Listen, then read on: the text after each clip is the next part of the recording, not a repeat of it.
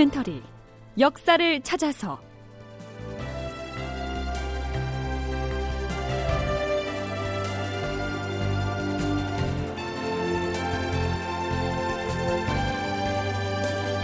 제 862편 휴전 협상에서 소외된 선조의 분노.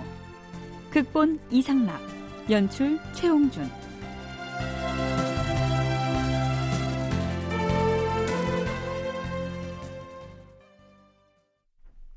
여러분 안녕하십니까? 역사를 찾아서의 김석환입니다.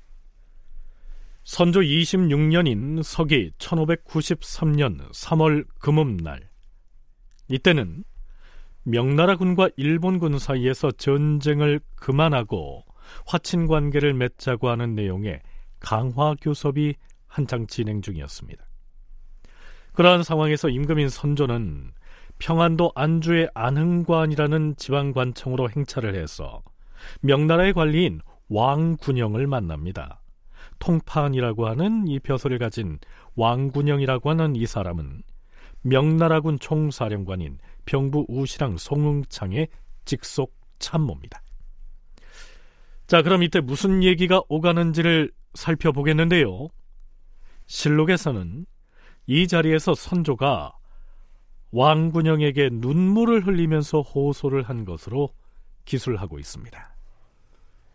전하, 사실은 송응창 우시랑이 조선에 와 있는 우리 중국군의 진퇴 문제를 국왕께 상세히 전해드리려고 하였으나 언어가 서로 달라서 오해가 생길 것을 우려하여 저에게 직접 전하도록 부탁을 하였습니다. 국왕께선 하고 싶은 말씀을 다 하십시오. 그러면 제가 송응창 경략에게 가서 보고를 하겠습니다. 아, 그래요. 잘 되었어. 지금 우리 조선의 사정이... 아, 아, 아, 잠깐만요. 우리가 대사를 결정하는 데 있어서 귀국 조선의 사정은 첫 번째 고려 대상이 아닙니다. 우리 중국의 장군이 여러 장졸들을 거느리고 고향과 친척을 버린 채 이곳 조선 땅에 와서 피바람을 무릅쓰고 굶주림을 겪은 시일이 매우 오래되었습니다. 만약 이렇게 시간을 끌다가 행여 중요한 일을 그르친다면 중국의 조정으로부터 명을 받고 조선에 온 장군의 처지가 어떻게 되겠습니까? 그러한 사정을 내가 어찌 모르겠소. 하지만 우리는 외적을 쳐서 원수를 갚지 못한다면 천지간에 서 있을 수가 없소이다. 이 외적은 우리에겐 처부서야 할 역적일 뿐만 아니라 중국에게도 걱정거리인 것이오. 그런데 어찌 그냥 놓아두고 치지 않을 수가 있으며 칠 수 있는 기회마저 흘려보내서야 되겠소이까? 더구나 평양을 수복하고부터는 적의 기세가 이미 꺾였어요. 그럼에도 이 기회를 흘려보내고 공격을 하지 않는다면 반드시 후회가 있을 것이오. 귀국이 외적과 불공대천의 원수임을 제가 어찌 모르겠습니까? 그런데 지금 중국 조정에선 국내 사정을 들어서 여러 사람이 군사를 물려야 한다고 말하고 있습니다. 그럼에도 병부 우시랑 송응창 경략은 갑자기 군사를 파하고 돌아가 버리면 이를 마무리할 수 없을 것으로 여겼기 때문에 외적이 물러가기를 기다렸다가 철군하려고 하는 것입니다. 자, 이 대목에서 한국학 중앙연구원 정혜은 선임연구원의 얘기를 잠깐 들어보지요. 국내적으로도 상당히 그 전비, 그러니까 그 전쟁 비용에 대한 불만들이 상당히 높았고, 그러면서 어 사실 내부에서도 더 이상 전쟁을 하면 안 된다.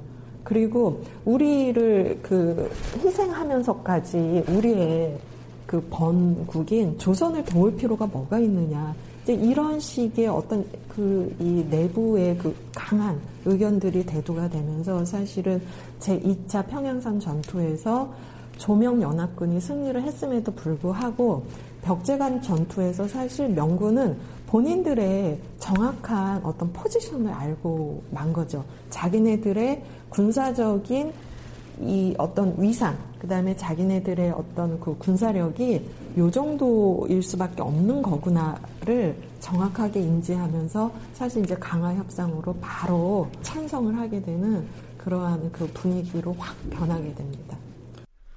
네, 명나라군이 이렇게 급속히 강화 쪽으로 기운 데에는 자국 조정 내부에 이러한 여론이 적지 않은 영향을 미쳤을 거란 얘기입니다. 하지만 선조는 왕군영의 이러한 발언에 대해서 매우 거칠게 반박을 합니다. 외적의 형세가 강고하다는 것은 모두 간첩들이 지어낸 말일 뿐이요. 사실 지금 외적은 쇠잔하고 지쳐 있어요. 이 기회를 놓치고 토벌하지 않는다면 뒷날에 가서는 어찌 해볼 수가 없을 것이오. 전하, 우리가 처음부터 외적을 치지 않았다면 전하의 말씀이 옳습니다. 그러나 우리는 평양성의 외적을 물리쳤고 때문에 왜군은 우리의 위험을 두려워한 나머지 이제 복종을 하겠다고 청하고 있습니다. 그리고 귀국의 지형지세가 험준해서 왜군을 다 물리치기가 쉽지 않습니다. 네, 앞에서 통판 왕군영이 말하기를 이미 일본 측에서도 복종을 하겠다고 청하고 나섰다. 라고 했습니다. 달리 말하면 일본 역시 적극적으로 휴전을 제의하고 나섰다. 이런 얘기죠. 자, 그렇다면 일본군은 상대적으로 많은 군사를 조선에 주둔시키고 있었는데도 왜 적극적으로 강화 교섭을 하자는 쪽으로 돌아서게 됐을까요?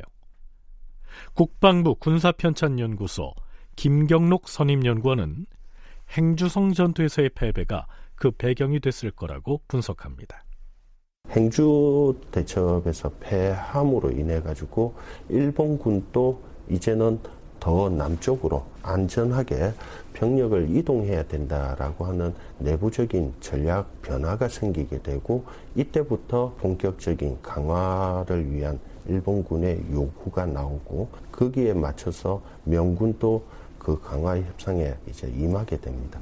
그래서 강화 협상 자체는 어, 행주 대첩 이후에 본격적으로 시행됐다라고 볼 수가 있습니다.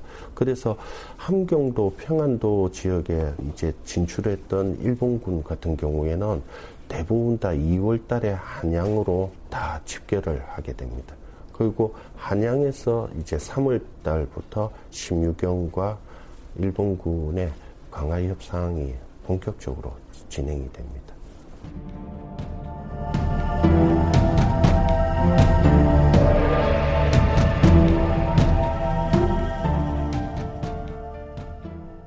선조는 왕군영과의 대화를 통해서 이제 강화 협상은 돌이킬 수 없는 현안이 됐음을 깨달은 듯 이렇게 말합니다.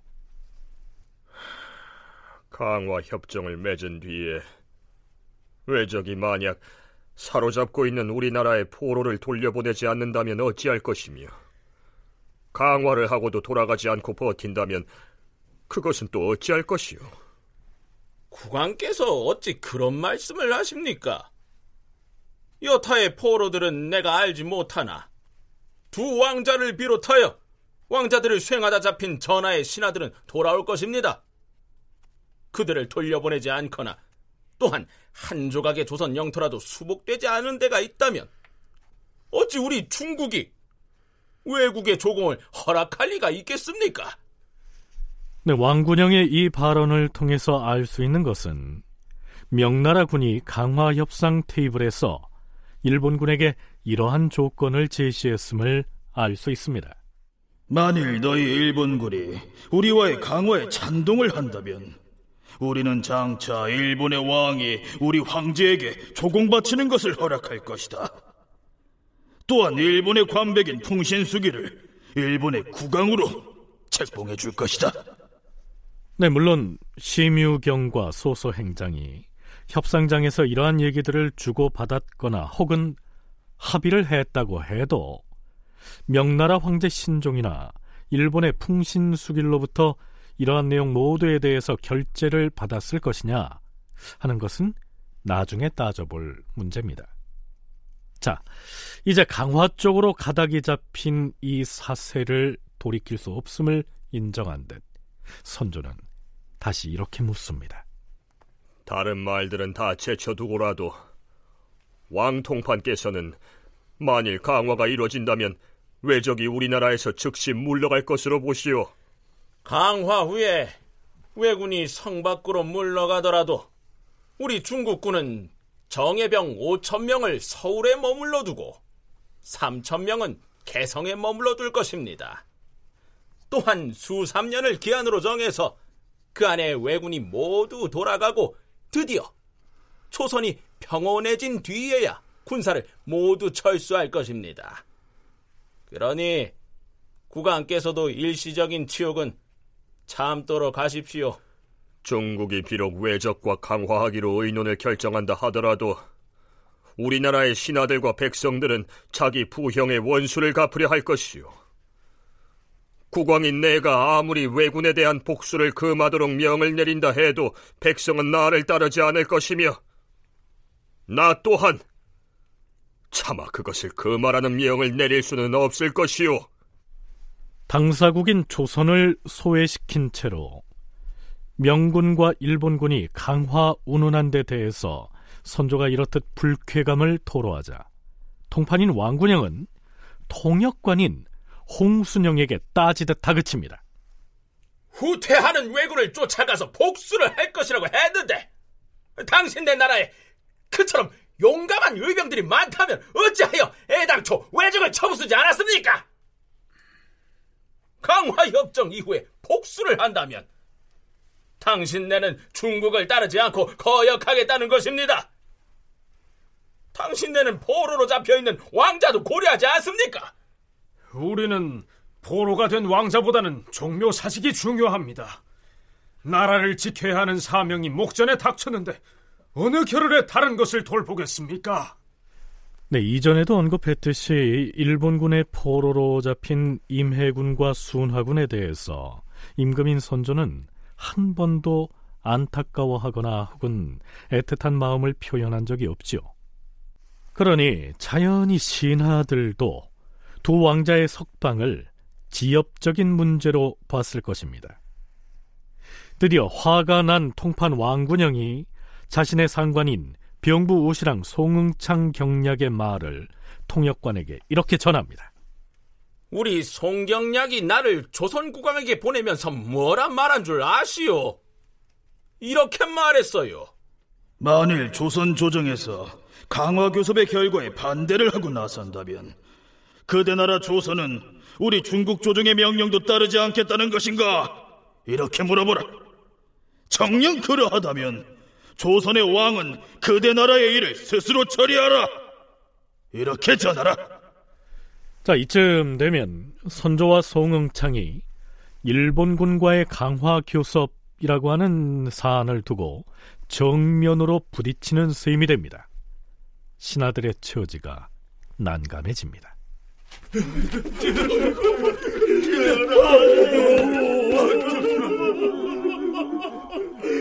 사정이 이렇게 되자 좌의정 윤도수가 문무백관을 거느리고 와서는 뜰 아래 꿇어앉아 울부짖었다.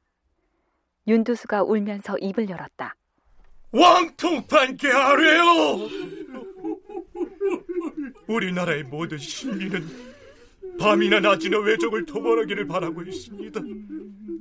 그런데 이제 와서 원수를 갚지 않는다면 사람의 도리를 저버리는 것으로서 이 세상에 얼굴을 들고 다닐 수가 없는 것입니다.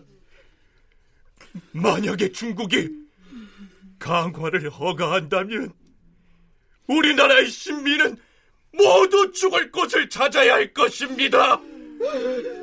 사정이 이러한데도 강화를 실행할 것입니까? 군사를 움직이는 일은 쉬운 일이 아닌 것이니 따라서 나도 쉽게 뭐라 말을 할 수가 없습니다. 국왕께서는 기어코 서쪽으로 가서 송응창 우시랑을 만나야 하겠습니까? 그렇소. 우리의 절박한 뜻을 송경략에게 호소하고 나서 돌아오겠소. 송경략에게 찾아가서 조금이라도 이익이 있을 것 같으면 가는 것을 말리지 않겠으나 송응창 경략의 뜻은 변하지 않을 것이니 국왕께서는 부디 가지 마십시오. 정 가야겠다면 송경략 앞으로 띄우는 문서 한 통을 작성해서 신하 한 사람을 뽑아 나와 함께 가도록 하십시오. 선조는 도승지 심희수에게 이 왕군영에 대한 불신을 나타내 보입니다. 그러면서 선조는 왕군영을 향해서 못을 박아두듯이 이렇게 말합니다. 왕통파는 잘 들으시오. 오늘 외적을 토벌한다면 나는 내일 곧 죽더라도 그 죽음을 달게 여기겠소. 네, 그런 다음 대소신료들을 향해서도 비장한 심사를 이렇게 토로합니다. 과인은 곧 죽을 사람이니 만일에 외적을 토벌하더라도 왕위에서 즉시 물러날 것이며 강화를 하더라도 역시 바로 물러날 것이다. 말 위에 실려서 떠돌아다니는 몸이 어느 곳으로 가서 머무를지도 모르는데 외적을 토벌하지 않고 목숨을 보지 않들 뭘 하겠는가? 명나라 장수의 말을 들어보니 이미 우리나라는 끝이 난 것이다. 다시 어찌할 방도가 없으니 이제 나는 송응창 경량을 찾아가서 그 앞에서 마지막으로 한바탕 울고 물러나서 땅 속으로 들어가면 그것으로 족할 것이다. 자, 선조의 발언이 매우 비장하지요. 자, 글쎄요. 임진왜란이 발발했던 초기에도 이와 같이 비장한 마음으로 국왕의 직임을 수행했더라면 좋았을 텐데 뭐 이런 생각이 들지 않습니까? 선조의 면전에 도열해 있던 대소신료들은 과연 어떻게 생각하고 있을까요? 참고로 선조는 그만두기는커녕 이후로도 생을 마칠 때까지 15년 동안이나 더 왕위에 재위합니다.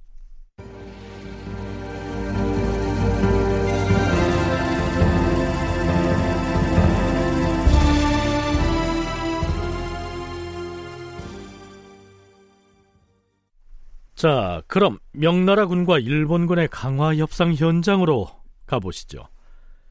연려실기술의 기록을 살펴보면 이렇습니다. 선조 26년 4월에 경략 송응창이 심유경과 심사연 등을 용산으로 보내서 외군 장수 가토 기요마사와 고니시 유키나가를 만나 강화를 하도록 지시했다. 그들은 강물에 배를 띄워서 강화를 논하였는데 먼저 심유경이 외군 장수에게 말했다.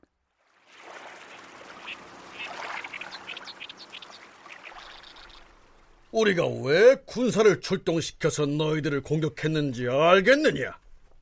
너희들이 기한 안에 조선 땅에서 물러가지 않았기 때문에 우리 중국의 군대가 평양성에서 너희에게 위험을 보인 것이다.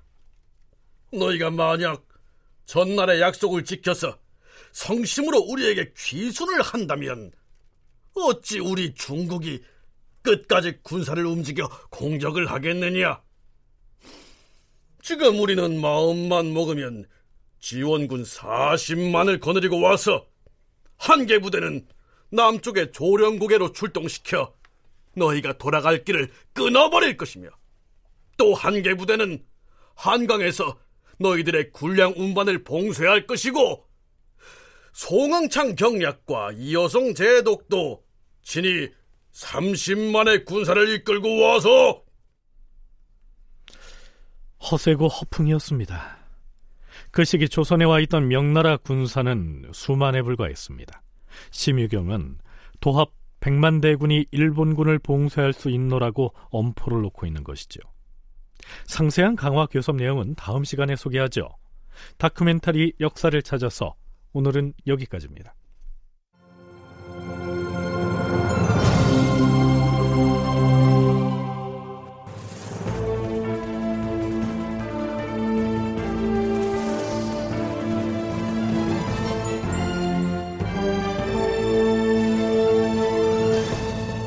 다큐멘터리 역사를 찾아서 제 862편 휴전 협상에서 소외된 선조의 분노 이상락극본 최용준 연출로 보내드렸습니다.